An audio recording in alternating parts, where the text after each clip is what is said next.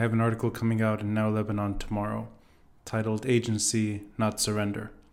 If you get the chance, read it. Uh, it'll expand on this episode, which is only about registering to vote. Um, it is essential to register. If you're abroad and you haven't registered, you have 10 days left. And the importance of these elections, um, I've said it many times in my own limited way that our problem is geopolitical and we need a solution to Iran's army in Lebanon. That should not discredit reformers or civil society members or activists that are deciding to put on their politician cap and run for elections next year. We need new faces. We need fresh ideas. And even if their even if their power is small, even if their leverage is limited, I think any small steps in the right direction today they're vital. So we we cannot simply wait for geopolitical uh, uh, trends to improve in our favor. I think we need to make sure that we're always at least trying to find solutions there and messaging that clearly to anyone that has that leverage abroad. So, putting Lebanon's case on the table is, I think, uh, an existential battle for us.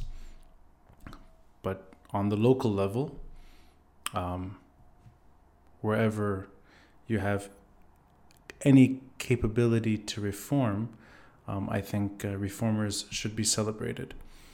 Whether they're from October 17 uh, parties that are running next uh, next year, or from the regime, the usual political parties that we that we bash on a daily basis, if there are reform minded individuals among them, we should celebrate that as well, because that's how political parties get better in this country.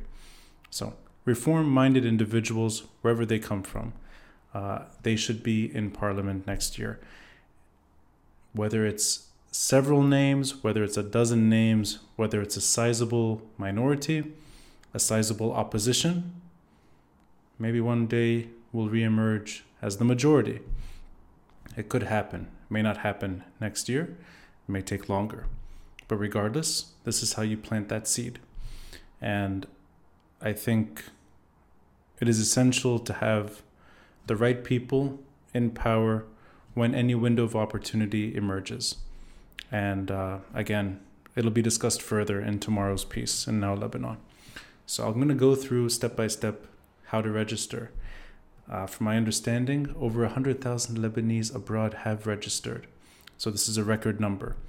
Uh, I think uh, my sense is that doubling that figure is the goal, or even more. So I want to keep it very simple. So all the steps will be embedded in the video and uh, also listed in the details box to this episode. So I'm keeping it simple. The deadline is November 20. 10 days at midnight, midnight Beirut time. So that would be 5 p.m. Uh, East Coast in America, and you do the math wherever you are uh, across the world. But midnight Beirut, November 20th.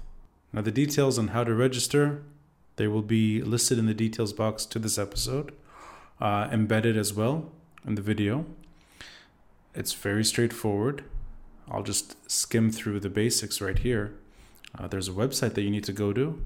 It's diasporavote.mfa.gov.lb. And when you fill in your, your basic details and click submit, you get a validation email. From there, you choose the language. And uh, from my understanding, in addition to English and Arabic, there's the opportunity to do this in French, in Portuguese, and in Spanish. So uh, you then have to upload documents a scanned copy of either your Lebanese ID, front and back, your passport, or your civil status extract, your ikhraj ed. Never saw it in English. Uh, and you can upload two just to be extra safe. So, one of those three Lebanese ID, passport, or your civil status extract, your ikhraj ed. You then have to upload a scanned copy of either your residence permit with your foreign ID card, or your foreign passport, or your Lebanese passport with your residency stamp in it. And you have the option as well to upload two documents. And from there, you add your Lebanese district number, your Lebanese district registry number. And um, once you're done with that, you click submit and you're done. Your registration is complete. You will receive an email confirming whether your registration was successful or if more information is required. This can take up to a week. So, if you have the next uh, three days, if you have a window of time to register, please do so. And if you don't receive an email, check with your embassy or consulate. And there's a note here that the ministry's website is slow. So, if it's not working on Safari, try Chrome, try if you're still using Firefox. And uh, it's that's it. So takes a few minutes. And there's this whole discussion of whether or not to register if you're planning to visit Lebanon during the elections. If you are 100% sure that you're visiting this country during the elections, whether they're in March as predicted or they revert back to May, which is unlikely, but it could happen.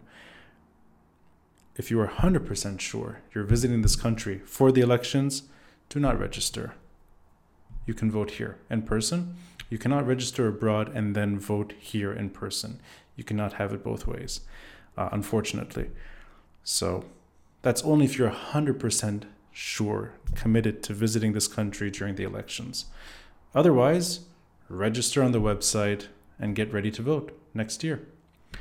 Um, I've done many episodes regarding the upcoming elections uh, with October 17 parties, October 17 activists, uh, most recently with Hussein El Achi from Minteshreen, and I've uh, had the chance to speak to Laury from Takaddum, Laury Haytayan. I've spoken to to many people, even Samy Gemayel uh, from Kataeb. Whether you consider him October 17 or not, that's another issue. But uh, the episodes are available in the podcast if you want to get a better feel for the candidates, and there will be more coming. Um, and also, I've done two episodes with two members of Kulluna Irada, the managing director, who is Diana Menhem.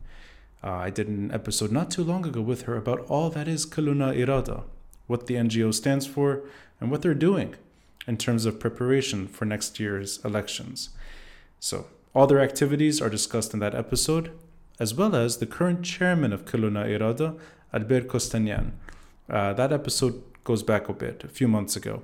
Uh, I recorded it, I think it was perhaps weeks or maybe even days after he joined Kulluna Irada. It was a short period after him joining uh, the NGO. So if you want to know more about him, the current chairman of Kulluna Irada, check out that episode. It'll be embedded in, in the episode, in this episode. And Kulluna Irada has a call center. So if you have any questions, if this wasn't simple enough, if uh, I did not do my job and showing you the steps on how to register, you can call Kulluna Irada on their hotline. Uh, there's a WhatsApp number. It's an international uh, accessible number. It'll be embedded here. And there's a North America hotline as well, specific to North America. So both numbers you can call. I'll embed them. Anyway, local elections, whatever maneuvering space is available for any member of parliament, I think, yes, take advantage of this opportunity and cast your vote. And try to have decent people in parliament. Um, and also, anyone with leverage in this country. And speaking with Iran, help us end this geopolitical nightmare because you want reformers to have agency and you want agency in parliament to make structural changes so that this country does not die. Both are fundamental and I don't think uh, they are necessarily contradict contradictive. I think uh, they complement each other. On that note, thank you.